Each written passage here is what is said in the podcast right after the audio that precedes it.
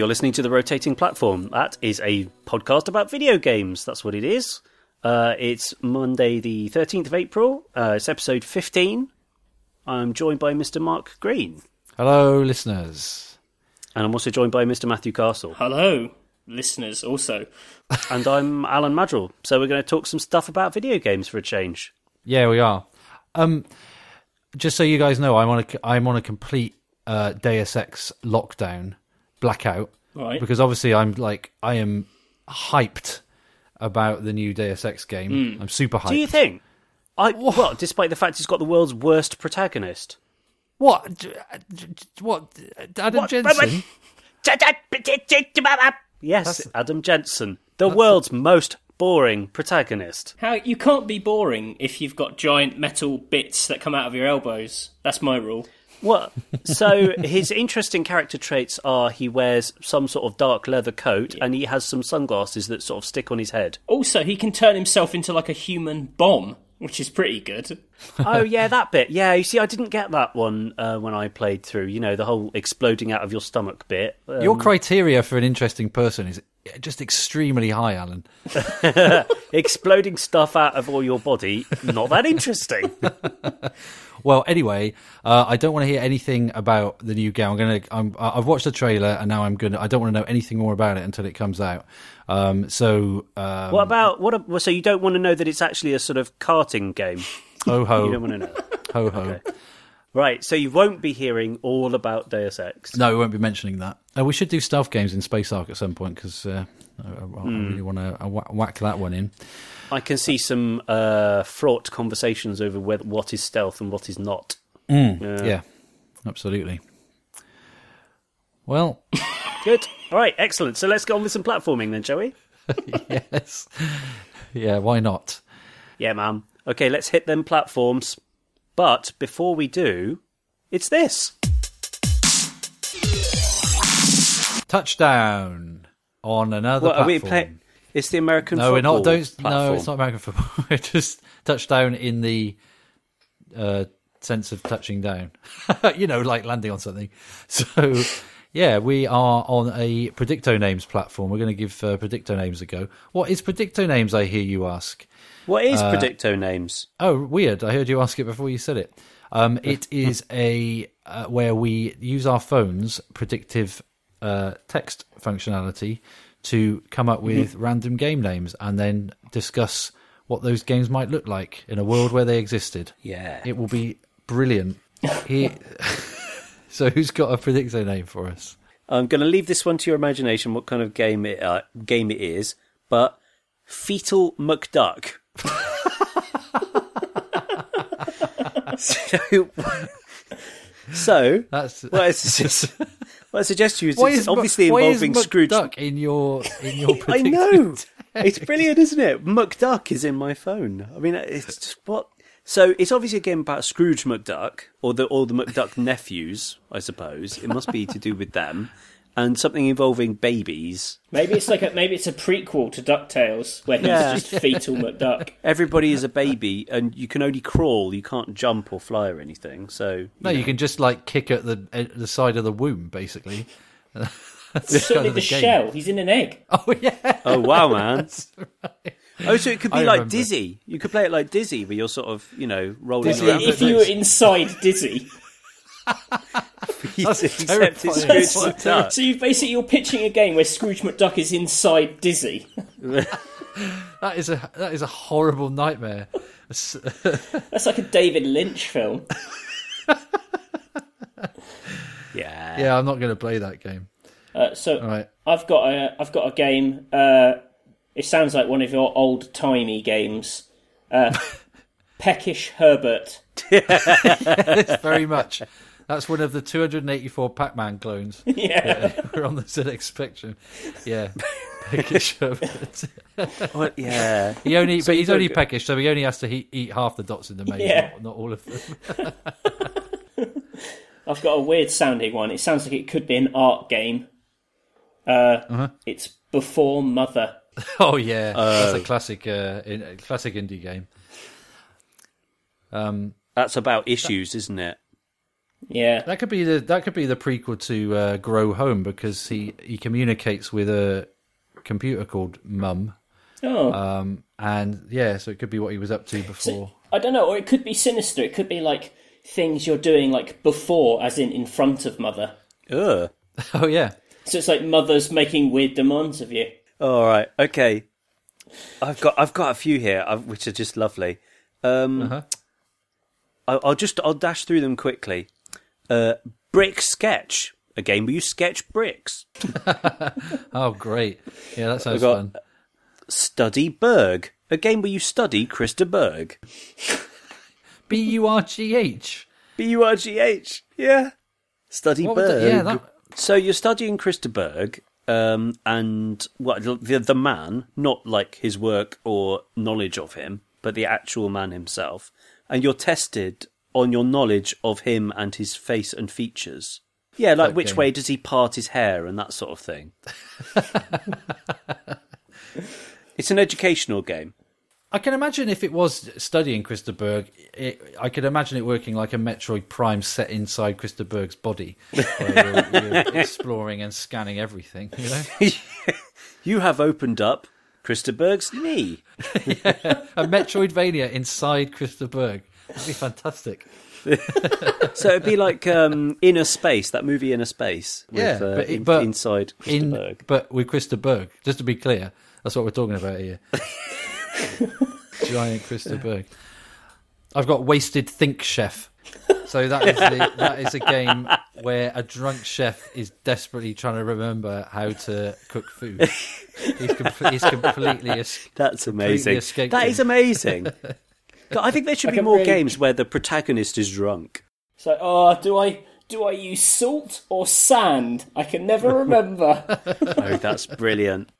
Oh, this is great. Zorro's World. that's good. There was a great game of Zorro, which I remember playing on the Spectrum, which actually Yeah, had but- quite slightly Nidhoggy feel. Um, Yeah, but I was- it like yes, lovely. that's true. Welcome to Zorro's world. Yeah, I like a slightly more madcap sense of uh, uh, the Zorro's world. Just everything's got the Z's carved into them. Yeah, You just can't leave anything anywhere or just gets wrecked. everything wears a mask. I'm getting the word Ruddock over and over and over again. Ruddock, Ruddock. Maybe your phone got it just thinks. again. Maybe your phone thinks that word's really funny. I got quadratic Ruddock. It's just a mystifying puzzle game. No one knows what the hell is going on, except Ruddock is very much at the centre of things. Three times I got Ruddock then. That phone's trying to tell me something. And on that note, Maybe it's like a ghost trying to talk, trying to communicate with you. I by, love sa- this. what, by using the word Ruddock. Yeah, maybe that's his name. Oh, Predicto names is great. Ruddock. Ruddock. Ruddock. Sorry, Ruddock. you ain't coming through. Oh, So let's end there with a nice bag full of uh, game ideas to take to uh, the next GDC.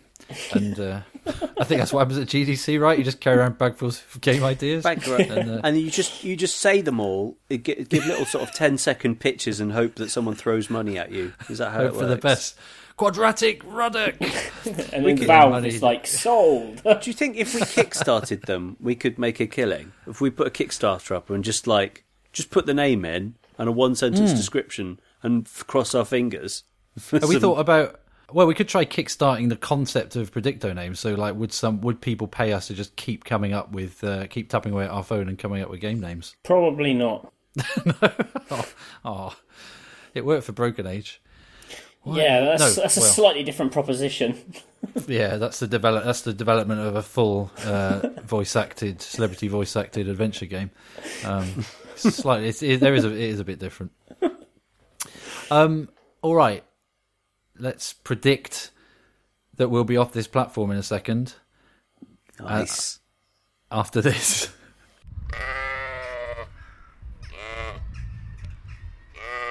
So I got my shoes and socks off, which means I can I can feel this platform against my feet and very uh, it's a it's made like metal or something. It's cold and hard. Yeah. That doesn't relate to the theme of the platform. It's just what it is. Uh, the theme of the platform is what we've been playing, Hey. which is what, what we've been playing as uh, i video games. What that we have been playing. Um, Alan, kick us off with some gaming memories from uh, from the the very very recent past. very recent past. Uh, well, gladly, gladly. Well, uh, I've been playing a bunch of different stuff, but I thought I would. Ca- yeah, I thought it was time to catch up on uh, Wolfenstein New Order, which I've been playing. Um, Yes, I've been playing this as well. Oh, you have I been playing it finally as well. got You've into been playing it. it recently. Yeah, I, lit, I, I I think I mentioned on a previous podcast I played it a bit and didn't really get it, but now I'm well into it. You didn't get it. You didn't get kind of grabbed by the narrative. No, I found the opening sections a bit weird, um, but then I, I it is a I deeply persevered weird and- game. So yeah, uh, if you don't know what it is, first person shooter, but purely campaign orientated, right? It's a, a single player uh, experience. I played it. It was the the version I played was of four discs. It is huge, but purely for Hmm? Four- a campaign. four- oh, what? It comes on four discs. Four What, on- discs. Yeah, yeah, on yeah my Xbox? one did. Yeah, yeah, yep, yep, yep, Oh. yep. Uh, it was one of those sort of silly editions, and it is a thing of beauty. Um, in a lot of ways, it's a very odd game in that you are uh, you're BJ Blazkowicz, the character from the first game, but completely modernised. Uh, in the sense Hmm. that it sort of hypothesizes that the Nazis won the war, and Well, well, does it? well, yes. Well, in that they've because- taken over the world, I'd call that victory, wouldn't you? Yeah, but but isn't the case with this game that um, there's a choice you make, right? Yeah, right at And- the well, quite near the start. Yeah, Yeah, and that sends you off down different. Yeah, but Paths. it's either one. The Nazis are still in charge. yeah, yeah. Oh right, okay. I wasn't sure. No, 'cause I that's haven't it. played And that's the the entire concept of the game. It's literally whether or not you have a Scottish man with you or not. Yeah. Oh, I thought it Well, was like different missions. There are. n- it's not different missions. It's different. Um, I think you get different upgrades later on Yeah. Ah, to like right. your health or your armor or stuff. And obviously, there's different branching okay. dialogue and things like that, depending on. Oh, that's a shame. on I thought if you which if you ma- chose the opposite choice, then you would the, the Nazis lost. And yeah, and it's just it's just a really just a no- normal game set in the sixties. yeah, just living, just wandering about. Yeah. Going, this is all right. It bugged me a little bit when it came to that moment relatively early in the game because I thought I have that thing of if you, if I take one choice in a game, I want to know what it is I'm missing out on. You know, I don't want to. I feel like I could still uh, make it much more difficult by taking the wrong option. Yeah, very much like life, Alan. No, well, you know, you don't you don't know what what your life would have turned out like. No, but in life I'm all right with that. But in games, it bothers me. I, I don't think there's been I don't think there's been any moment in Alan's life which could potentially lead to the Nazis controlling everything. That's the difference. I don't think there's a version of Alan's life where someone's been like grafted onto a sort of dog robot. you know? Yeah, so not. there are robot dogs on the moon and all that, which is you know, uh, it's interesting. it's set it's set around I think it's 1960. Way in it like the the way it handles the narrative within itself is quite interesting. Like some of the subject matter is incredibly dark, right? There's scenes that there's really graphic scenes, including a scene where you where you're knocked out and it looks like you're going to be done for, right? It looks like that's that's it. That's you. That's a for. novel concept for a. I know for a video game, yeah. But imagine it. But but the novel twist is you find yourself crawling out of an oven, like you're going to get burnt. I mean, What? that's like I haven't got that far. oh, spoiler. uh, it's Well, well, uh, I mean, it, it deals with some really dark stuff. But I think also it's it, yeah it, it's it's full of surprises that game. I thought both in its story and its um, sort of gameplay. I didn't expect it to be quite as stealthy as it uh, as it is. I see that's one of the kind of like quibbles I had with it was that uh, I found the rules of the stealth quite vague, but sort of deliberately so because really Wolfenstein is a big noisy shooting Nazis apart, and they kind of want that to happen. So it's almost kind of like you're sort of like gamed to lose the stealth because it wants to turn into a shooter. I don't know. I didn't find that. I I I, I felt I was able to to carry out the stealth. But there, there was one bit in a train, subway, uh, underground train area. Another brand new concept for a first person Yeah. shooter, and um and you could kind of go underneath um this kind of raised walkway and shoot shoot guys. Oh, I remember, the yeah. slats. Yeah, and you know that only took me. I, I mean, unlike most stealth games uh, or stealth stealth um, based games, it only took me a couple of goes to actually do the stealth stuff properly. But and also unlike a lot of games like that, I didn't really mind whether I successfully did the stealth or I didn't. The the result I got in terms of play, I really enjoyed. Yeah. know? So yeah, I don't know. I just wi- this is a very minor point, but when a video game's going to sort out that thing where you're going up to a ladder for the first time to climb down, Yeah. and you're like. I don't know which way I have to point to not just fall down to the bottom. And inevitably, you'll pick you'll pick that. the wrong one. I do that every single time I go down a ladder in Yeah. video games. I always fall down, no matter what it is. Yeah, I know. Something someone has to sort that out. I love that you're like this my- ultimate s- sort of superhuman who's going to save the entire world, but will always fall down ladders at the first time. Yeah. so, do I take a step back? Right. Do I take a step forward? Yeah, stuff. The uh, two other th- interesting thing about Wolfenstein is that there are there are there are moments in it that almost remind me of like almost like Bioshock in terms of like your freedom to move around quite sizable environments and like dig out secrets and find Yeah. like hidden audio things or whatever. And also Oh, those audio diaries. Oh, heaven help us. I didn't listen Yeah. to a single one of those. But where you, where you have um, there are some sequences in it which are almost like they're very linear. They're like forced linear narrative sequences, like that bit on the, the train where you meet the the lady Nazi. Mm, yeah. Which has got some of the best. You're carrying a tray of, of coffee, right? Oh, the- and yeah. That has got the that's got the best coffee sliding around inside a mug physics that I have ever seen. What I like to refer to as the hot coffee scene yes. with the Nazi lady. That that reminded me of some of the more cinematic bits in like Bioshock Infinite, where you're kind of Hmm. locked into like a scenario and you've got like not a lot of choice over how it plays out and da da da. But Yeah. it, it almost but then it almost seems odd that at other times it is just a corridor shooter. Like it's quite kind of yeah. unambitious. Well, But I, I was kind of all right with it, with it having sort of different themes or different moments. You know, like somewhere it's a bit stealthy, somewhere it's a little bit more, slightly more cerebral, and somewhere it's just, you know, guns out. This type of business. Well, I was, I was um, a little troubled. I thought the AI wasn't the smartest. I don't know if you guys noticed anything about that. No, I mean I will always settle because I'm a big chicken. I always settle into triggering a load of enemies and then running into a corner and waiting for them all to come to me. Yeah. and um, they did they did that. They uh, quite impressively do that, don't they? Yeah. Which But I but I, overall, re, I, I- was really impressed with it, Al. So yeah, Yeah, I mean, it, yeah, it, it it got lots of praise at the time, and I did enjoy it. I would say the other thing about it, my other slight reservation is I think it's it was a little bit at risk of uh, outstaying its welcome slightly. Maybe it was just when I was putting in the fourth disc, I thought, "Come on now, really, really, we've had enough now, haven't we? Let's move on with our lives." But it's that whole thing about retail games. Um, if it's going to justify its price tag and it's going to be single player only, it has to be long, right? Otherwise, it's poor value for money. Yeah. there's a bit of DLC, isn't there? Well, there's a the bit. old yeah, but the bit interestingly, the bit the DLC is kind of sort of the the game played straight. It's kind of 40s set, Ah. not you know Nazis big castle. So it's none of the Hmm. sort of what happens if the Nazis made it to the 60s. Um, Do you think that's a bit of a a, a response? Because I, I was really pleased when he woke up in the '60s, but I imagine oh, maybe I- some people were a don't bit.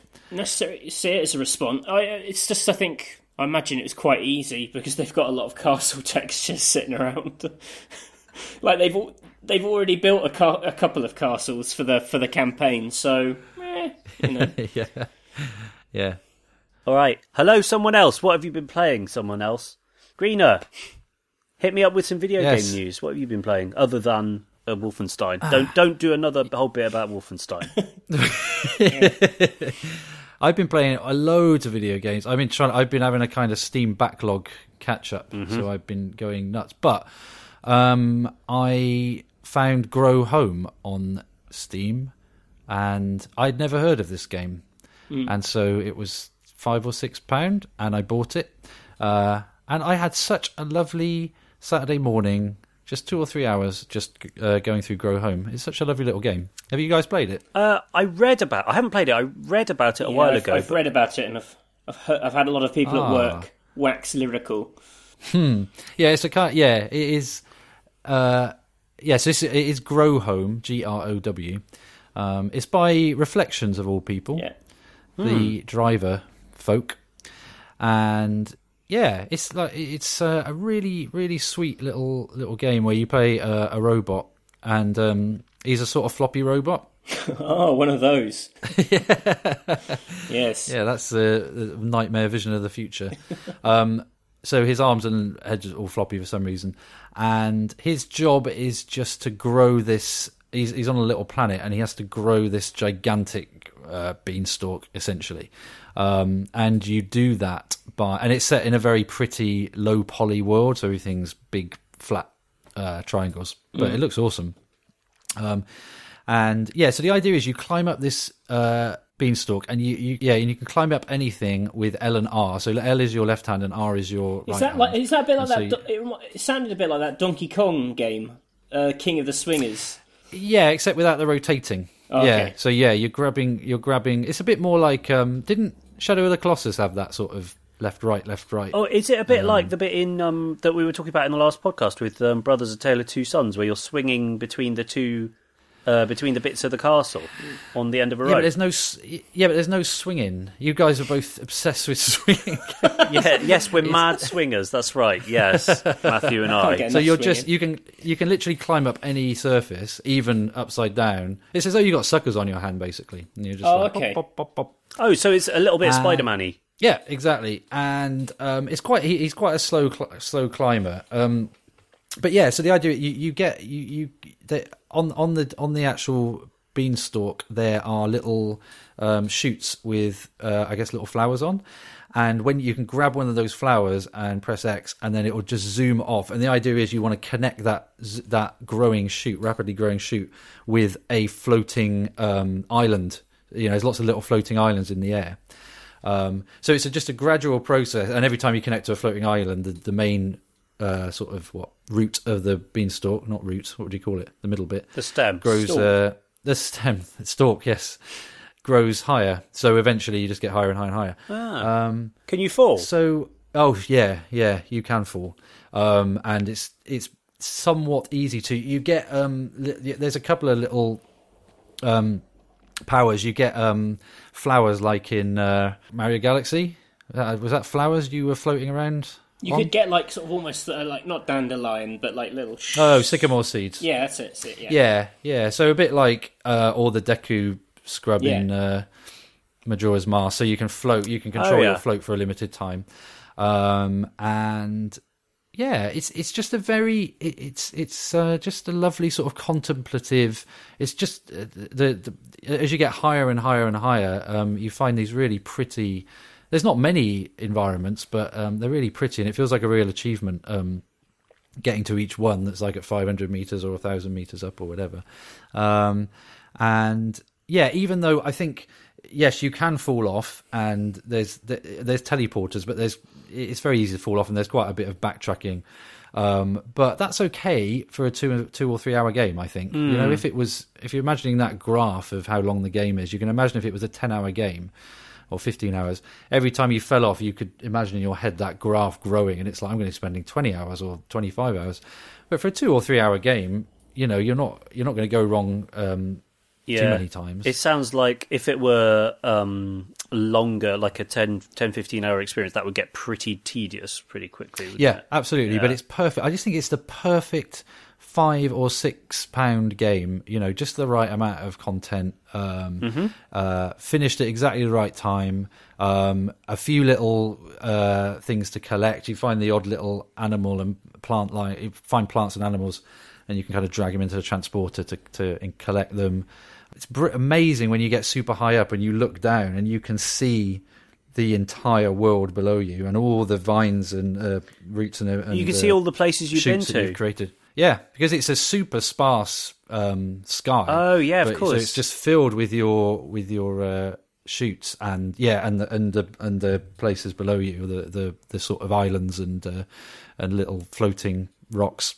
Um, really, really enjoyed it. I'm so glad I bought it. Um, It's so just, weird. Just love. It's so weird that it came out of the driver studio. I know. Like yeah, it's I going don't like know where so. that. So you've made like driver games for whatever, like 15, 20 years, and they're like, "What do you really want to make?" And it's about a robot growing a beanstalk.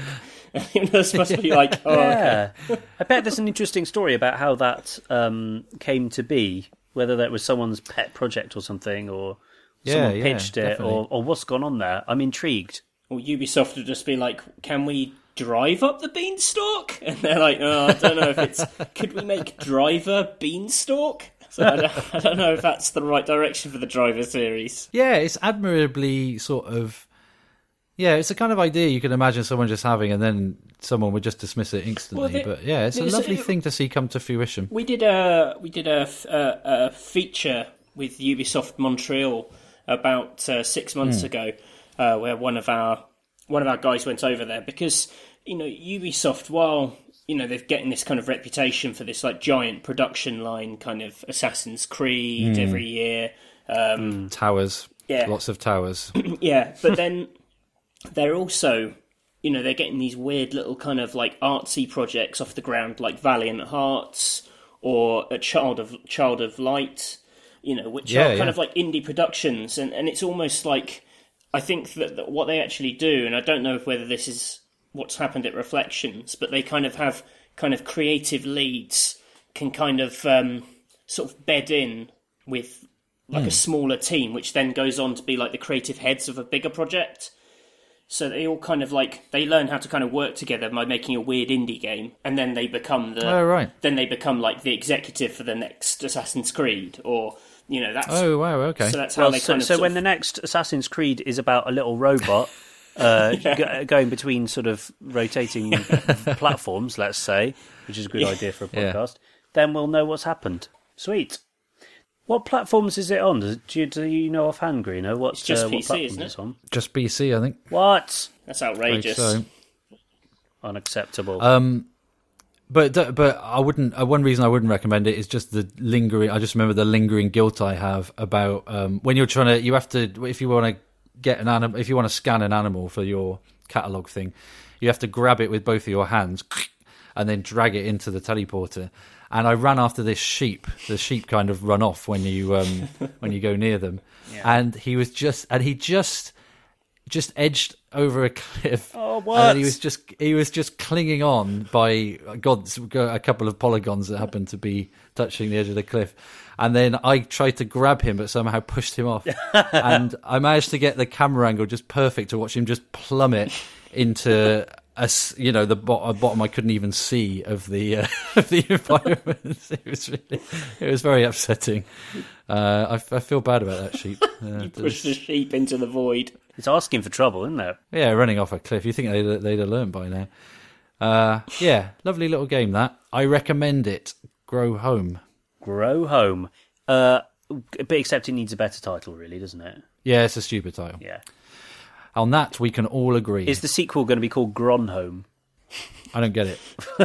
oh, I get yes. Gro- Gone Home. Oh, dear. I'm with you. Oh, this podcast is full of uh, great jokes. There. Uh, it's full of zingers. episode. Everyone a Can you imagine though, because those names are quite similar, Gone Home and Grow Home.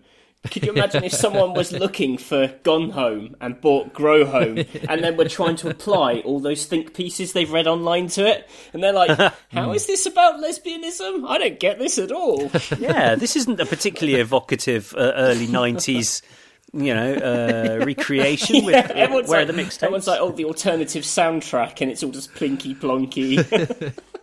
I think it's worse if someone got was was looking for Grow Home and bought Gone Home and then just like spent three hours trying to find the beanstalk.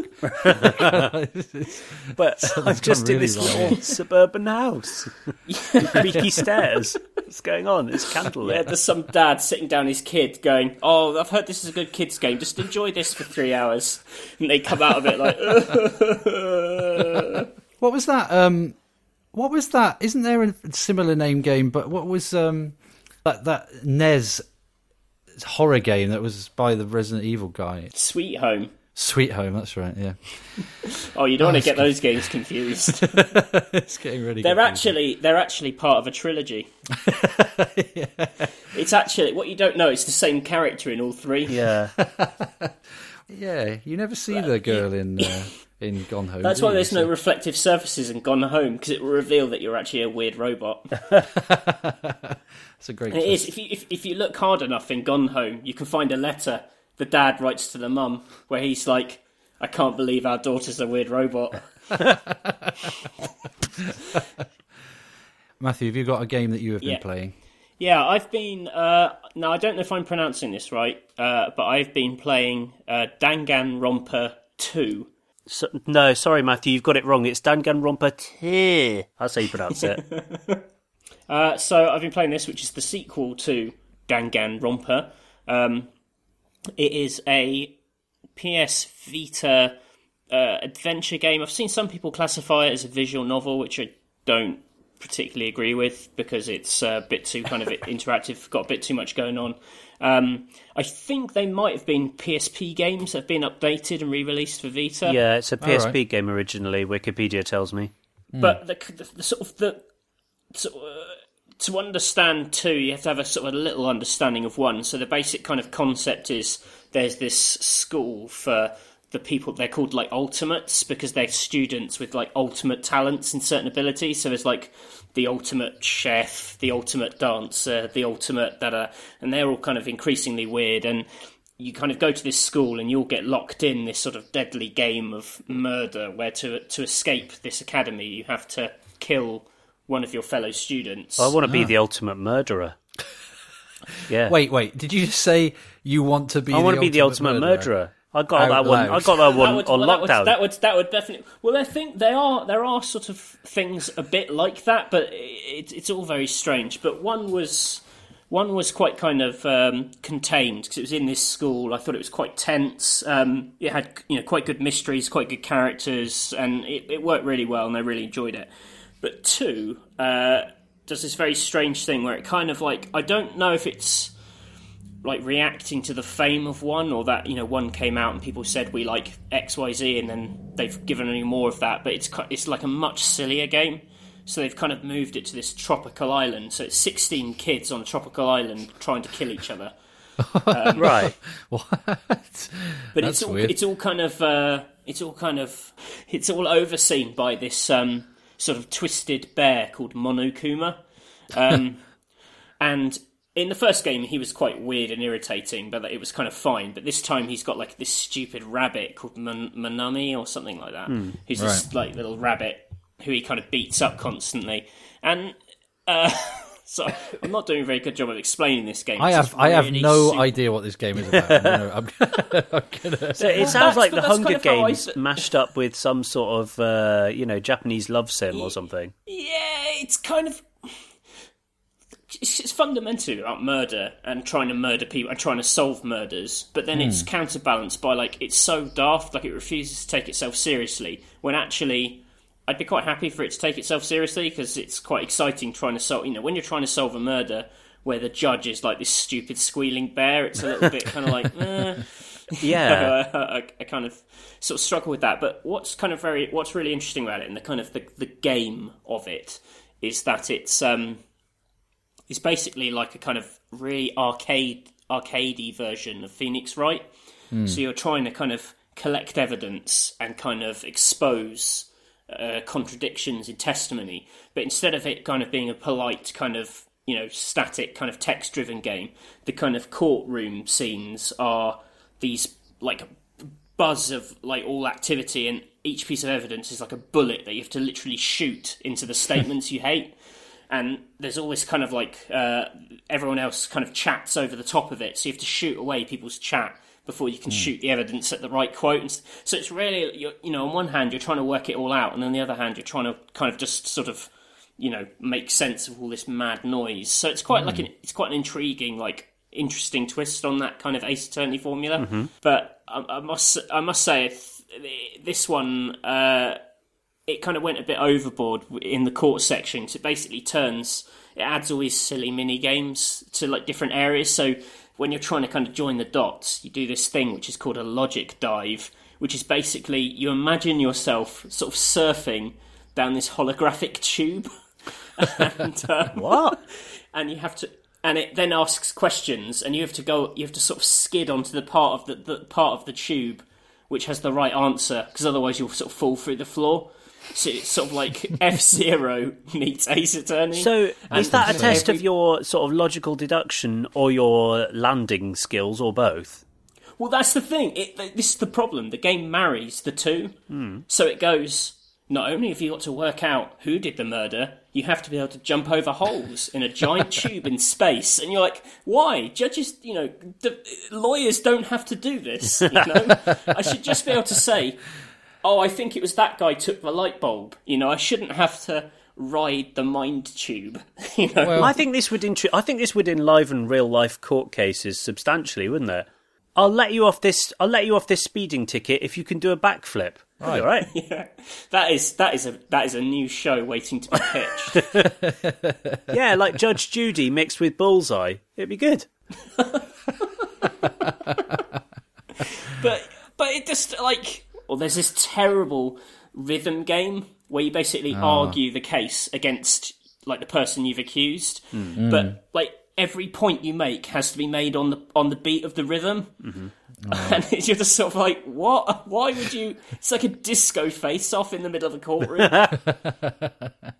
It's just it's weird- so dumb. It's so dumb um, but it's you know quite good mysteries. I'll, I'll say that for it. You know, one's I'd say like a real must play on Vita 'cause it's really interesting. Two is just it's it's quite uh, hard work, but you know it was uh, you know a reason to dust off the Vita, so that was something. Yeah. Well, I'm surprised that you're considering that you love that game that was basically Ace Attorney with a bunch of birds, which is not exactly the most realistic uh, courtroom concept uh, or investigative concept. Uh, I'm surprised that you're uh, so down on the the surreality. Yeah, if you imagine it the other way around, it's it's kind of like um, you know winning a marathon and then having to like sit down and make a legal case at the end of it before they declare you the It's a winner. bit it's a bit like Krypton Factor. Yeah, or, Yeah, I well, or, the, or the Crystal Crystal Maze was what I was thinking. Yeah.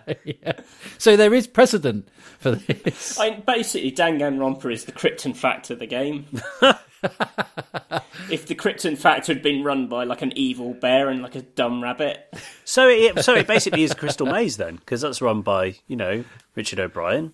Probably still to this day, he's in there. Yeah, actually, I'd say Richard O'Brien is more like on a level of like madness with the characters of Danganronpa than whoever hosted the Krypton Factor. So when they Gordon when they make the film of Danganronpa, we know who to call on. Good news. Richard Definitely. O'Brien. Actually, he'd be great. Just, to, I just want to clarify, you're talking Richard O'Brien, not Gordon Burns. Well, one one has to be the bear, the other has to be the rabbit. Oh, I think we all know who the bear is and who the rabbit is. There. but uh, yeah, so that's uh, that's that's how I spent my holiday playing that. Basically, Where were you? Where was your holiday? I went I went down to I went down to Devon. Hmm. Very nice.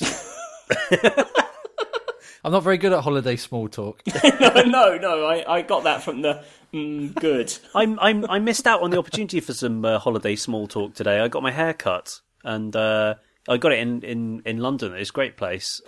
London. In that yeah, there it's London. quite good. Perhaps you know it. It's the hairdresser in London, you know.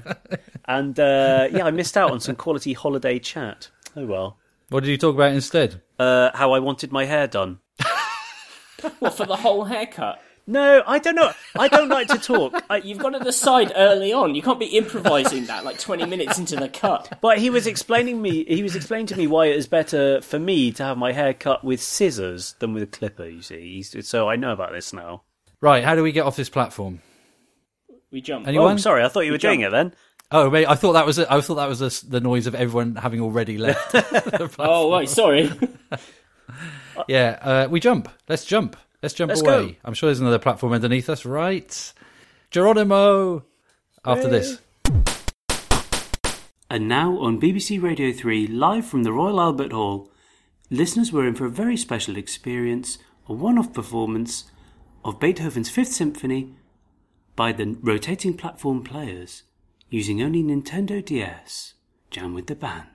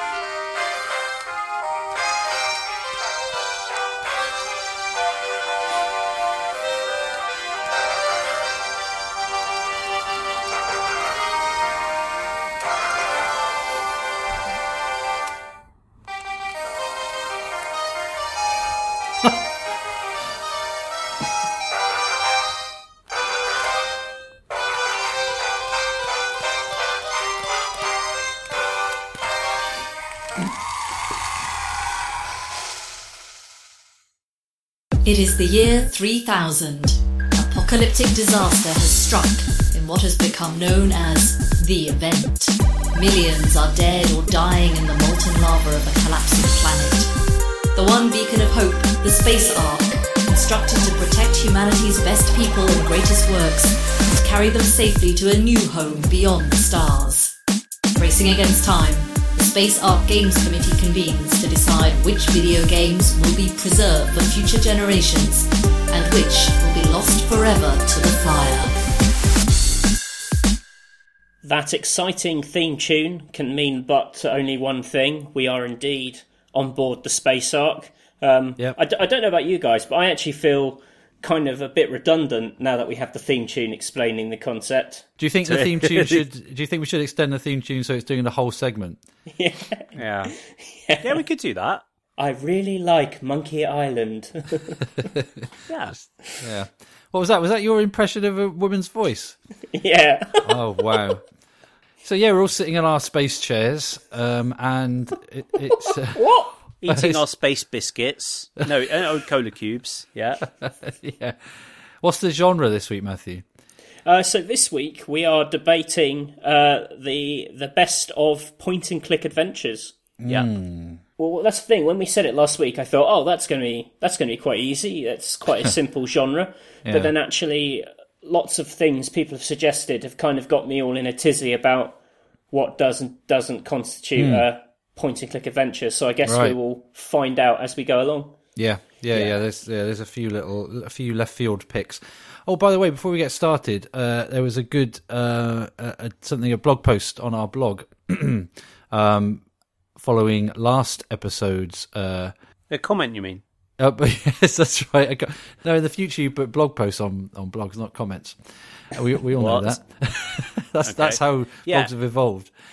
Um, yeah, so Grant Jones was just saying that you know we were talking about the Super Scope, um, this, the SNES Super Scope. He says my memories of the SNES Super Scope are quite odd, as my friend had a SNES that only had one controller, therefore one proper controller. Therefore, when I would go to his house to play Street Fighter after school, as player two, I would be lumped with the Super Scope.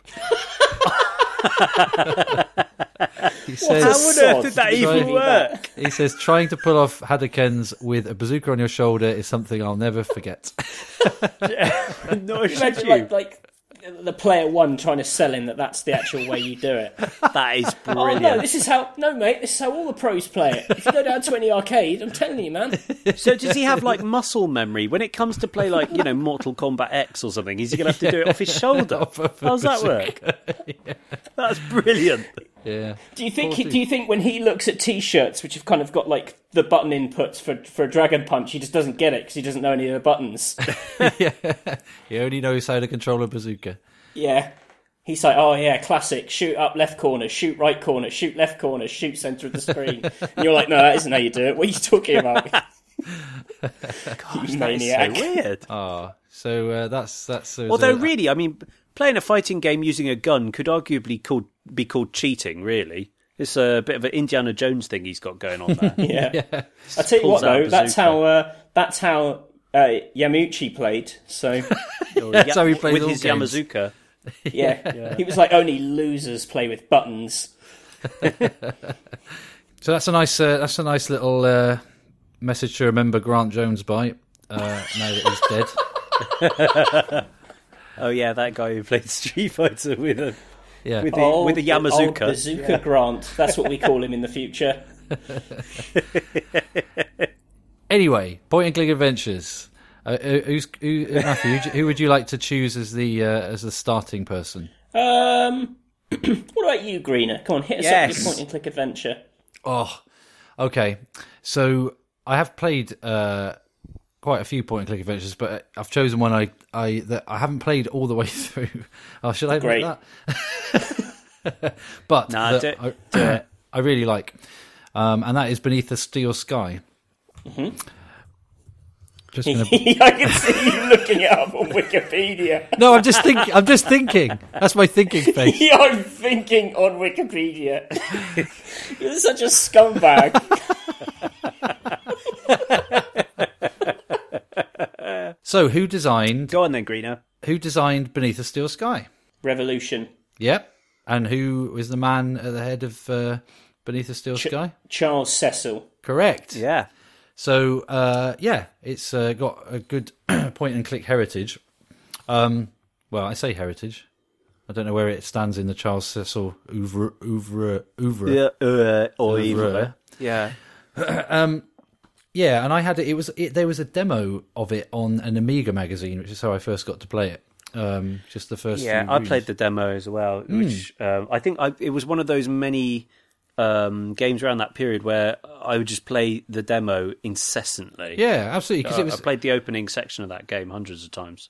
very. Um, it was on floppy disk, wasn't it? Uh, it took a long time to load. I seem to remember. There's a lot of pauses between. Uh, but yeah, um, it's a cyberpunk uh, point and click. I love cyberpunk stuff. It's a bit sort of. I, I always think of it in um, in a similar way to uh, Flashback because it's about a sort of dude on the run um, in a cyberpunk future. Um, And uh, yeah, you Except um, this one, uh, well, it has a lighter tone of. yeah, um, it's kind it? of yeah, it's got a it's got a funny robot. Uh, there's a lot of yeah, the little humorous. robot who's broken. We need a funny robot. oh, we do, don't we?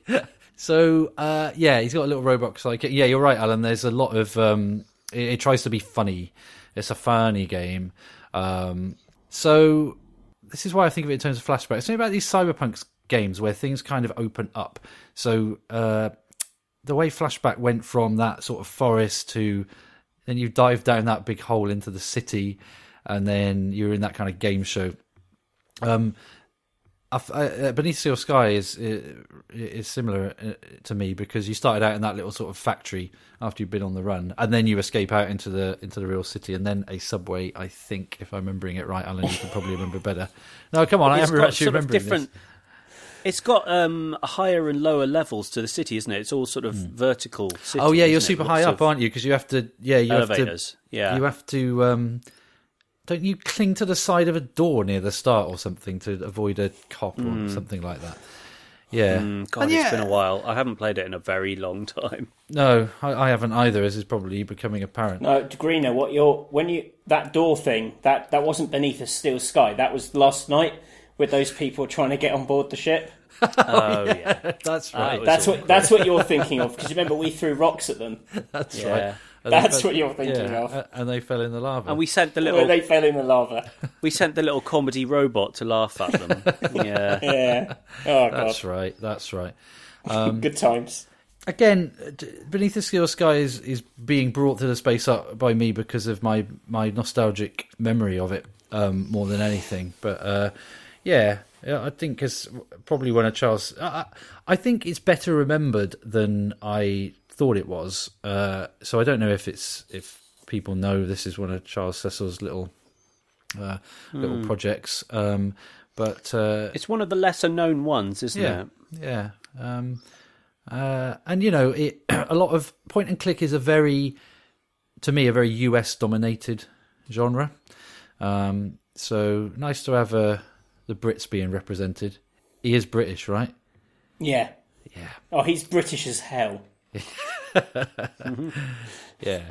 So yeah, I, I, I, I, I not that countries mean anything in the year three thousand. Obviously, it's just one one solid sea of lava, um, and that floating corpse from last week. That's people have started populating that. So, so uh, yeah, that's uh, my my British point and click pick beneath a steel sky. Uh, it, it, dates, it does date from that period and from that same stable, but is it really up there with some of the other fantastic uh, ones from that time? For example, Broken Sword, Oh, which hint, hint. Uh, is a splendid game. Hint, hint, spoiler, spoiler. Um, yeah, I don't know. I mean, I, it's so long ago. Mm. And I, mm, I seem to remember, and maybe my memory is flawed, but I seem to remember it having that that thing in point and click adventures which drives me round the twist, which is where you have a completely mad, a ridiculous solution to the puzzle, right? Where you have to combine the, uh, you know, combine the uh, the hair clip with the, you know, with the ocelot in order to make an explosive rocket. But Like, that's oh, what. That, but that is every point and click, click adventure's got those. Well, the better ones manage to reduce the effect of it. Let's say, Mm. Okay.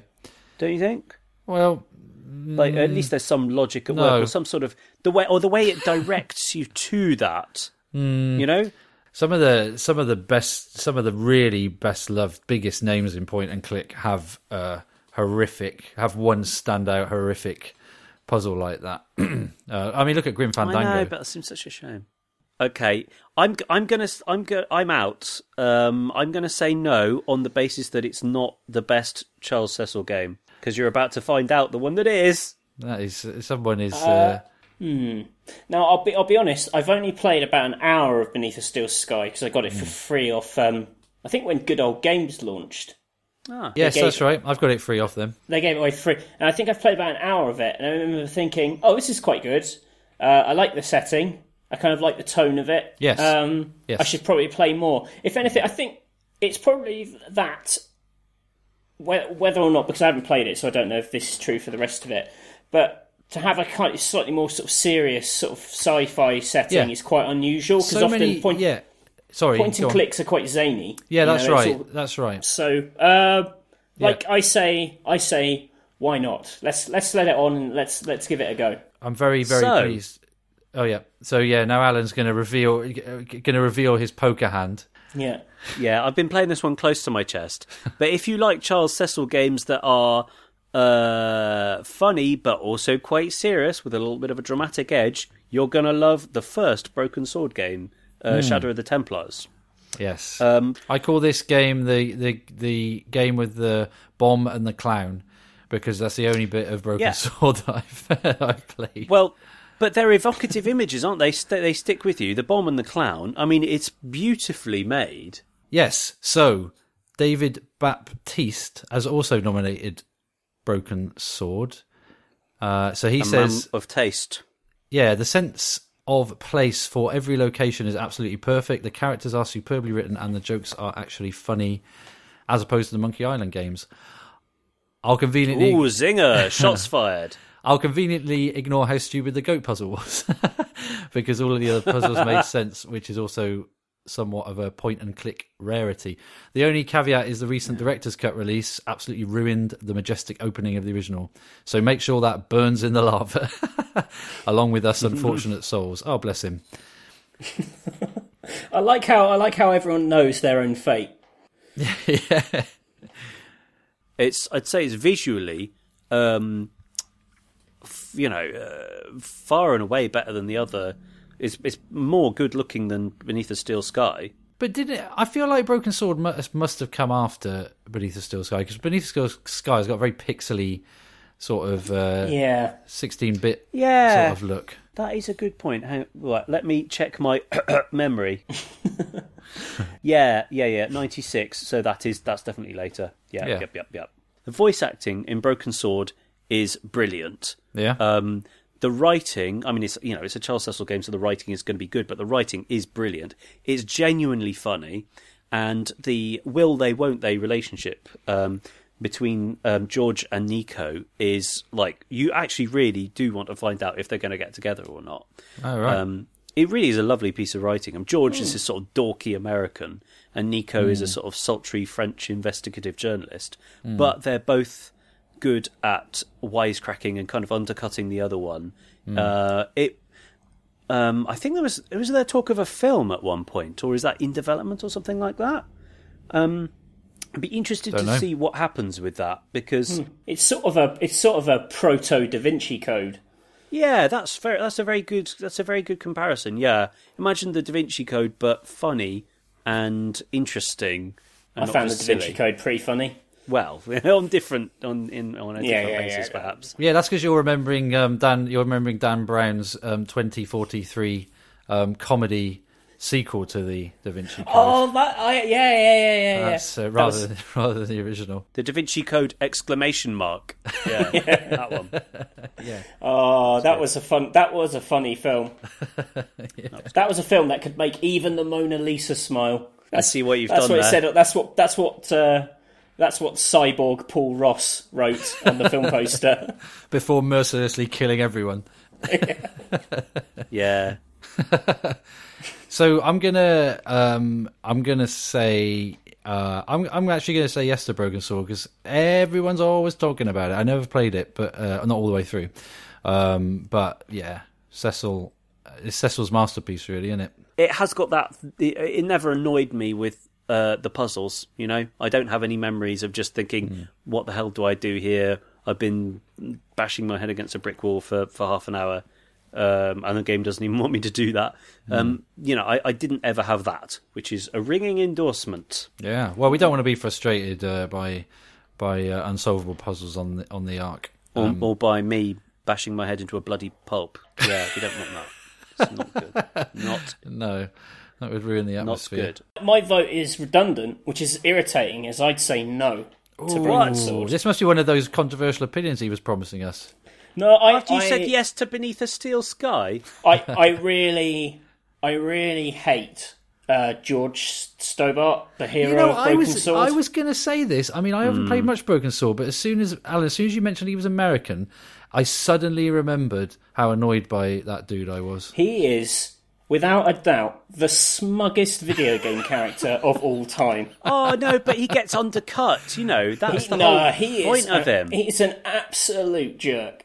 I think you're right about like it doesn't have the kind of ludicrous like item combination type things, but I think that that itself comes at the cost of it doesn't really have very like big puzzles in it. It's actually goes too Hmm. far the other way. I think it's too streamlined, too simple. It's narrative driven. I'll give you. It's give you. It it's, is it's narrative driven by the narrative and character It driven. is narrative driven. I don't like all that Templar conspiracy stuff. I find it quite boring. Uh, you know, I But I just found think it funny enough. You know, funny. Not really, because and- it's a it's it's a really it's a game that is built like entirely on like national stereotypes. Because it's about the smug American, it's about the sort of slightly sultry, stuck-up French lady. Then he goes to like he goes to England, and it's all these kind of country bumpkins in a pub. It's just I find it really broad. Um, He like oh I, I well. I, I could talk about in great length about why I don't like George. There's this one thing, and I, I'm pretty sure I haven't imagined this, so maybe someone will point out that I'm wrong. Right at the start, you remember the bomb with the clown, and everyone hmm. remembers that. It's a great opener. That cafe blows up. You're like, hmm. what's going on? That's really thing. Then he goes into the bar, and there's like a dude who's literally been blown to pieces, like an old man, and there's like a hmm. waitress crying. Mm-hmm. Now I can't remember what it is, but if you look at one of the, I think it's if you look at the waitress or you look at the, the smashed up surroundings of the bar, his line of dialogue, he goes, "Oh, well, I guess I'm going to have to get my own cappuccino," which, which I think is probably like one of the most callous reactions to I've just seen a bomb go off. Now I the problem is, Matthew, you are not supposed to take this seriously. You've been deeply offended by I, like I, I'm rather telling silly. you, he is an abs. He's he, he's a jerk. I can't stand Broken Sword. I think Broken Sword should be thrown in the lava along with George and his stupid hair and his stupid voice. In point and click parlance, I want to combine George with lava. Yes. Well, luckily, luckily for you, we've got a, t- a whole load of lava on hand. So uh, yeah, you Yeah. You, can, you can put it in some Lava. I want to open Space Ark door and use George on lava. Well, I, I, I'm a bit torn now. I don't know whether to retract. That was a very good argument against. Uh, Well, let's Are you let's look at to the facts, retract? shall we? I don't know. Let's look at the facts, shall we? It is a good game. It is funny. It is, uh, you know, interesting. The facts. characterization is These great. are not facts. These are The- opinions. These are just opinions. It's not funny. I started believing those as facts. Uh, it's, it's really worrying for me, No, but that's especially just ahead of an election, a space election. Uh, I'm gonna, I'm gonna say, I'm gonna keep my yes then. Uh, Matthew, what are you bringing into the space arc? so like this is a, a genre close to my heart. I found it. This is hmm. the hardest. This is the hardest one we've done yet, actually, because like in a lot of ways, point and click adventures were my kind of big into games. Well, I was going to say Grim Fandango, but I think hmm. that's almost cheating a bit because it's not true point and click because Well, it's no one- slightly different. No one has off has offered it as a as a listener vote either. So yeah, I guess they? felt the same well, that's because yeah. it's not point and click, but it is absolutely like it's Tim Schafer's best game in my opinion. But I'm sure we'll find a space for it another week. Uh, so I'm going to go for uh, Indiana Jones and the Fate of Atlantis. Hmm. Like at the time, I remember when I got this. Uh, I got this for my birthday. I'd never heard of it. Like my, my dad just sort of saw it in a supermarket and going, "Oh, he likes Indiana Jones. I'll get him for, get him that." Uh, had it on the Amiga. Came on eleven floppy disks. Um, like every time you went out of a room, it'd be like insert disc seven. I used to have to line up all the discs. So That they weren't makes in it a bigger kind of order. game than Wolfenstein: The New Order. There. Yeah. Uh, I didn't even realise that there was a version with a voice track on it, like a CD-ROM version. So, like years later, I saw someone playing it, and it had spoken dialogue. I was like, "What the hell is that? That's not right." so, um, it's a LucasArts game. Oh, So, what, what So I'm, like I'm glad this, to uh, have a, a LucasArts one yeah, I think, and I think you kind of like you kind of have to, uh, Yeah. and uh, they're all like brilliant in their own way. I, they're, but I, for me, I don't know what it was about. I tell, no, I'll tell you what it is. I think Indiana Jones is such a brilliant fit for the format because fundamentally he is this cool action hero, but he's also like a he is an academic. He's driven by like puzzle solving hmm. and thinking things through, and it actually suits the format fine. Like it makes sense for him to kind of collect all this stuff and combine stuff and try and sort of like create kind of haphazard solutions to things because that's kind of how Indiana Jones is. You know, it hmm. doesn't really make sense hmm. in most other games. You sort of go along with Guybrush Threepwood filling his pockets with all this junk that may or may not come in handy. But Indiana Jones, you know, he is a kind of, uh, you know, he kind of sort of makes it up as he goes along. He's quite, he's got a, a nice improvised vibe to him. Um, so I think it suits for that reason. Uh, I think it also it's a very cinematic form. You know the way that you can frame scenes and set up kind of locations. You know it, it's very filmic in the way it's done. There was actually a, there was quite a good piece on Kotaku today about the um, opening to Fate of Atlantis. It's basically the credits, and there's like a playable skit like around the credits where he's kind of he goes back to hmm. his college to find something and he kind of keeps falling through the floor and finding all this mad stuff and it's not really like a hmm. puzzle you have to solve. It's just a thing that happens while the credits are running but it's it's like it's already doing something a kind of a bit interesting with the kind of sort of cinematic framing of it which I really liked. But hmm. what what really stood out for me at the time because you know you are endlessly replaying these games. But obviously, puzzle games it can be a little difficult because you know once you know the solution, you know the solution. Yeah. But um, what this one does is about uh, about a couple of hours into it, it splits into three paths, and like the the game is basically shaped around those. So you can kind of uh, there's like the wits path, which is just like you and the toughest puzzles. Then there's a co-op path, which is you and um, your sort of female sidekick, Sophia. And it changes all the puzzles to be kind of slightly more co-op focused. Like they go to different places, and da da da.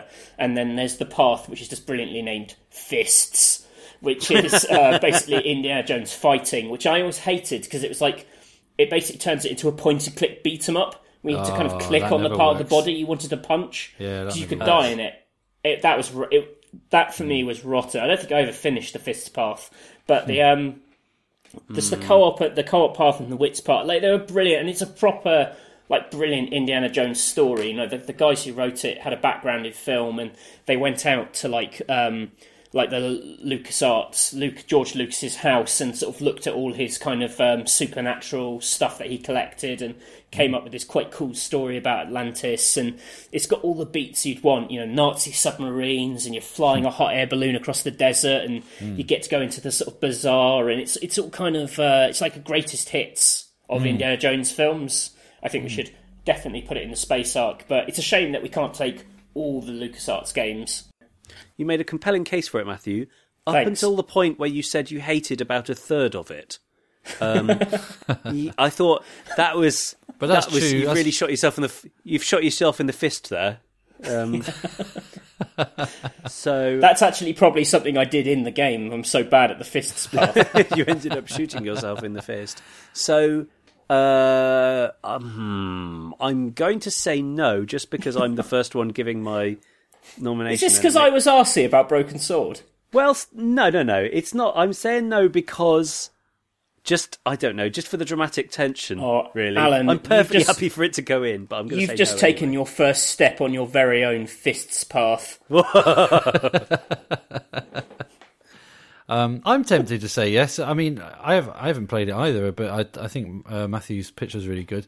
Um, and yeah. Uh, yeah, having having glimpsed screenshots in the past, and it's one of those games I really like to be able to play. It would be sad to see those uh, pixels uh, Yeah. disintegrating into the lava there.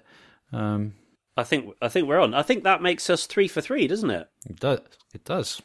Can I also? Can I, I? I don't know whether or not a reader has picked it. I also want to do a little cheeky shout out. I'm not saying we should put it in the arc, but a little shout out for the Discworld games. Oh, oh yeah. I went to see Terry Pratchett do a signing in a bookstore, and I was t- there was a guy in the queue behind me who was talking about the game and how he had a walkthrough for it, and I, I, I I got so stuck on that game. I ended up getting my mum to track that man down so I could see his walkthrough. That's amazing. Like this is absolutely true. Like my mum he- overheard him say that he lived in our town, so I actually found this guy so I could use his walkthrough. Oh my god. that is Yeah, I, well, yeah, it's it's like it just took yeah weeks of like we knew his, we had a, we had a, like an idea of his surname, so we just went through the phone book, ringing up people, going, "Are you the guy with the Discworld walkthrough?" what? you rang people up. What is You wrong- rang you what is rang up with you? strangers saying have you got a walkthrough? Because I knew I knew he lived in our the town and that he had a Discworld surname games. that sounded like X. So your first thought is, Mother, pass me the phone book. what is wrong with you? Well, how are That you is else going to insane. find a complete stranger? Well, no. The, That go is the back a weirdest step. thing I've The- heard the, today. The question is more: Why would you try and find that complete stranger? Surely there must have been other ways for you to get a walkthrough for that game. Well, yeah, maybe. But the amazing thing is, when I found him, like, he was obviously like completely bemused by the whole thing. It was like, oh wow, what a weird thing to do. That and game he came- ended up photo- he ended up photocopying the whole walkthrough for me. That game came out in like 1999 or something. yeah, we did have the internet. The internet did exist. This story gets better and better. My mum. This is well, you know, 1999. to- My mum. My mum found the internet too expensive. So she thought it was cheaper to ring the entirety of your well, no, hometown. she wouldn't let me use the cheat lines either because they were overpriced. But yeah, so I found a complete stranger, and uh, it was actually like a puzzle from a point-and-click game in a roundabout way. See, now I'm imagining it. That, okay, that is seriously weird, Matthew. I can't get past that yeah, that. that's bonkers. That's really odd. That's bonkers. Wow. But I could, it would be a good plot for a romantic comedy, you know? Like, Yeah, uh, except except I was a ten-year-old boy and he was a thirty-year-old dude. Well, no, I'm not suggesting that. Perhaps we'd need to change the characters a bit, so it's you know Meg Ryan and uh, I don't know someone else. What you think? What you think? Meg Ryan, or you think Tom Hanks ringing up Meg Ryan in order to get a, a walkthrough for a Discworld game is going to be the next big rom com? Is that what you're saying? That's the it'd be great. solution. You've got walkthroughs. Instead of like Sleepless in Seattle, it could be like Perplexed in Portsmouth. in in, in Penge. Yeah. So Yeah. So we've got some uh, listener picks sent to us all the way from the year 2015. I'm excited about this. Yes. So so let's talk about better than our picks. Yeah. So let's talk about Maniac Mansion and Day of the Tentacle. So Simon Ball has picked, he says the only true big time point and click I've played is Maniac Mansion. Someone has probably picked it already. Nope. And uh, James Langston picks Day of the Tentacle. Layer upon layer of action, which is the sequel to Maniac Mansion. Layer upon layer of actually clever puzzles as opposed to random item combinations. And a genuinely funny script delivered with the first ever example of decent voice acting and probably the best 2D animation to come out of the LucasArts powerhouse. Uh, I can't wait for the remastered version to appear. Are they doing a remastered version? They are, yeah, they're, yeah. oh, Which will fare much that's good news. better. That which will fare much better than a slightly stodgy Grim Fandango update. Uh, I mean, oh, wise men of the future, please include the superior Day of the Tentacle HD edition from your slightly less distant past. so, uh, thanks, James. So, what a roaring triumph it was! so I played Day of the Tentacle this weekend. I'd never played it before, and I went through it. Um, Whoa!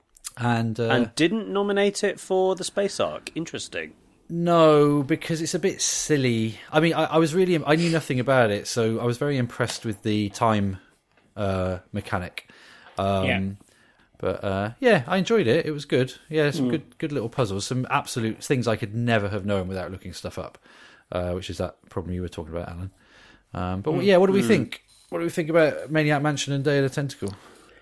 I don't I like Ma- Ma- Maniac Mansion. I get is like an important point and click because it's kind of it's where it's it's you know Ron Gilbert um, isn't it, where he debuted the SCUMM engine, which was Yeah. like underpinned all the LucasArts stuff. Yeah. But like as an actual game, it's so dated. Like Yeah. they they improved on it like vastly with just about everything that followed. Like it's it's kind of there's so much puzzling in it. It's almost it, it- it's it's almost like a if you strip away all the character and dialogue, it's just about kind of item interaction really. And I, I just I never really uh, like I imagine at the time it was probably amazing, but like that was a little you know i came to it having played like monkey island and day of the tentacle and da da da. And i thought oh geez this is like so backwards. So um like i personally wouldn't put it on. Like Was it's it- important rather than good I think But- I think you've put you've hit the nail on the head there, Matthew. Yeah, I'd say I'd say pretty much the same thing. It's it's if we're doing the, our job on the space arc properly, it's, you can't just pick the first one, even if it was very important. You've got to pick the best example. I'd probably say no to Maniac Mansion, but I would say yes to Day of the Tentacle. I think that's a very clever game and uh, very well. It is very well voice acted. The characters are really good. Uh, who else has got? Who else has got something for us? Uh, so Ben Humphreys from Twitter on Twitter says Machinarium. Purely, yeah. purely because of the aesthetics. That's interesting because that's a kind of point and click without words, isn't it? yeah that's one of those sort of like uh isn't it the Samorost person Yes. Yeah. it's sort of like a sort of interactive Hmm. art thing That's funny. I hadn't really considered those kind of games, but they are they are point and click adventures, really, aren't they? I I did play it and I did enjoy it. It is short and it is simple and it's quite um, simplistic in that way, but I really enjoyed the feel of it a lot. Yeah, So yeah. it's quite strong on very- atmosphere. It's a, it's a beautifully made thing. I think it. All, I think it's the kind of game that that will come back for a when we do a genre that's that's more of, of that. silent robot games yeah, yeah. I, I can't see it going in any other genre than this, though. Really, can you? Can you? There's a sort of interactive experience genre of which you know this and you know you could even argue for things like Proteus and stuff going in yeah in a similar a similar Mm, world. but I, mm, I don't know. I think it would fall a little bit between two stools there. I'd say, unfortunately, Alan, the space between those two stools is full of lava. So straight Yeah. in it goes. You've And made a the very good case for Yeah. And melting the stools are machinery. made of That's why we. well. That's why Yeah. we put the stools where they are because put it, otherwise they would have fallen right into the lava. We, we Oh, I position feel them very about that. carefully. Let's do Monkey Island then. So, Cathal Kelly says, "I would like to nominate Monkey Island Special Edition Collection." Oh, that's, you're not allowed to nominate a compilation, eh? Um, oh, oh, we did an R- didn't we do an R Type uh, one and two at one point? Um, yeah, it's Monkey Island Special Edition Collection on Xbox 360. Uh, Twitter user called Dan with an exclamation mark says, um, "I'm sure the series has been suggested, but I'll put forward Escape from Monkey Island as I felt that had the best script." Um, Electric Spock, another good Twitter name, says uh, it's an obvious one, but Monkey Island Two. Yes, it has silly puzzles that sometimes make no sense, but it's very funny and a fun game with great characters, location, and voice acting. Gorgeous too. Oh, even using a walkthrough, it's very funny and fun game. Um, so Monkey Island, can we really have a space art without Monkey Island? No, I've got a number of friends who'd get very angry if it doesn't go in. but I think we should. o- I think we should only put one in. I'd pick this. I'd pick the second one personally. Okay. Why? It, but don't the puzzles get silly? You know. Not really. I think this. I, Monkey Island is always bit of the LucasArts games. It is probably the the the silliest. Uh, Two. Uh, I don't know. Two was actually the first one I played, which probably factors into it. Um, also, I, I had quite a traumatic experience with two because again, I had it on Amiga. It was like a ten disc jobby. Um, and because I was a cretin, because I was quite young, uh, I didn't know how to format a save disc. Aw. So when I played Monkey Island 2, I had to play it start to finish, or when I turned the power off, it would just reset the game every time. Oh wow! So no. every time I played Monkey Island 2, I started from the beginning. Aw. Whoa! it's it's quite a long game. It got to the point where like I was so obsessed with completing it, but I never had the time. So the only time I could ever have a run at completing it was when I had friends had sleepovers. Because it was the only time I was allowed to stay up through the night. Did you not think about um? Wow. Did you not think about um, running through the phone book to find someone who could uh, tell you how to format a disc? Thanks Well, for no, but thanks for because getting there of- before because me, of this, Mark. I became like a, a a demon speedrunner at Monkey Island 2. Do you hold the ah. speedrun record for Monkey Island 2? I think I've completed it once, but I've probably played it all the way, th- almost all the way through, probably about a hundred times. Your childhood is just super traumatic. I wish I I, was could have go- made a save disc. You're so weird, Matthew. You're so weird. All right, okay. I'm going to change my. I'm going to change tack because I was going to lean towards. I was going to lean towards Monkey Island One, but I want Monkey Island Two, just as I want to see Matthew speedrun it. Hmm. I want to see that happen. So I'm happy for Monkey Island 2 to go in, yeah. So it's in. Cool. And, the, Yeah. and the other Monkey Islands are lost to history, unfortunately. Can we bring it in on a format where I can save it? No, categorically not. I want to see you do the whole thing. Yeah, I don't- also, actually, I don't mean to be difficult about this. Can we bring the original in? Because I don't really like the HD remakes. I find them quite charmless. The, the removing the the pixel art Hmm. is a key part. Yeah, let's keep the pix- let's keep the, the the the pixel art version. Okay. Yeah. Yeah. Great. That's uh, that's you set up. So I got one last uh, tweet that snuck in. It's from Ben Hall. He says, "Am I too late to say Toonstruck? It has Christopher Lloyd in!" Exclamation mark. It does. It does. And No higher recommendation is there than that. Toonstruck was quite creepy Hmm. because it was it was a little bit like. Well, actually, no, it might be just the Christopher Lloyd link I'm making. It was a bit more like Who Framed Roger Rabbit. It was a bit more kind of like adult and racy. Yeah, yeah, yeah. It really was, and it and it used a lot of the. It had a lot of the same feel, didn't it? Um, it, his, I, I, I can remember a lot of Christopher Lloyd's eyes bugging out of his head. Am I, is- or is that Who Framed Roger Rabbit? Well, It's every. It's everything he's ever done, isn't it? yeah, That's true. That's true. Um, well, I'd like to remember Christopher Lloyd, and we have no idea what the film uh, committee's up to over in. Uh, they might have kicked out Back to the Future if they're following our kind of uh, way of running these running the show. Then Back to the Future, all the Back to the Right. Futures are probably sinking into the lava No, no, well, no, they'll have picked the wrong one. They'll be like Back to the Future 3, and not the other ones. yeah. Um, so yeah, I'd like to keep Christopher Lloyd in in the arc um, for sure. So I think we covered quite a lot of uh, decent point and clicks there. It felt like Yeah. a, that's a that's a decent selection. Um, yeah, good times. Good times on the mm. arc. Yeah. Just outside the arc is the bad times. It's a very oh, there's a yeah. very clear delineation. Outside bad, inside good. Right. Sweet. Let's get off this platform, shall we? No, it's not a plat No. because it's not a platform. What? Oh, it's the Ark. Yeah, it's the arc. Oh. Ah. And we don't want to get off the arc. I'll tell you why. No. Because there's a load of lava outside. I don't, I don't, I don't, know. That would be a I just like I, I don't think we can kind of sort of understate like how much lava there is. It's just an enormous I know amount. people sometimes think, God, they bang on a lot about the lava, but Yeah. like it's all there is. There's more lava than you could Yeah. ever need out there. Um, oh yeah, Everything, everything you have ever known is lava. yeah. It's every, all loved. Like yeah. So just imagine, yeah, imagine those things, but lava. Yeah, Imagine your mum, but she's lava. yeah. That's what we've got. Yeah, that's our system. Right, should we? Should we? Um, yeah, let's let's uh, shut the space arc down. Oh no, let's not do that because the life support systems are Yeah, that's a terrible idea. Absolutely. critical Quantum. to us surviving. Uh, let's t- turn the lights off. That's the switch next to uh, shut down the entire space arc. And Yeah. Turn the lights off and have a little nap. Fair enough. yeah, and um, let's move on after this.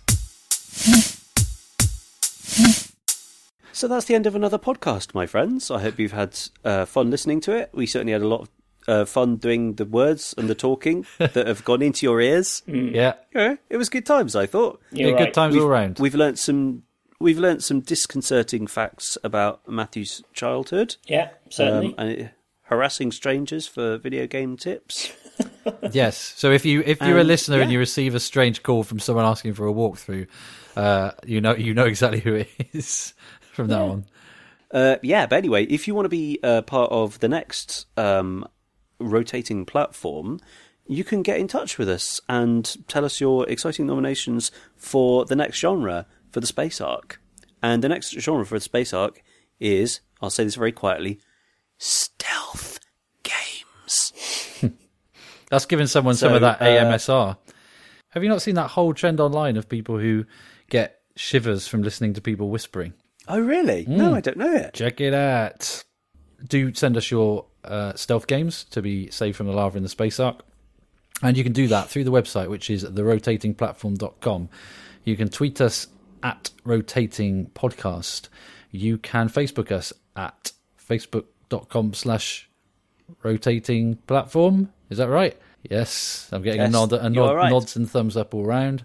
Uh, and you can email us at trp at therotatingplatform.com. So, yeah, we would love to hear your nominations for uh, the category of stealth. On that note, shall we segue out of here? Sounds a good idea. I don't mean on a segue. I mean Not on a segue. segue, Okay. segueing somehow out of the out of the uh, podcast. Um, have a good week, listeners. Yeah, we'll speak to you very soon. See you soon. Bye. Bye. Cheerio.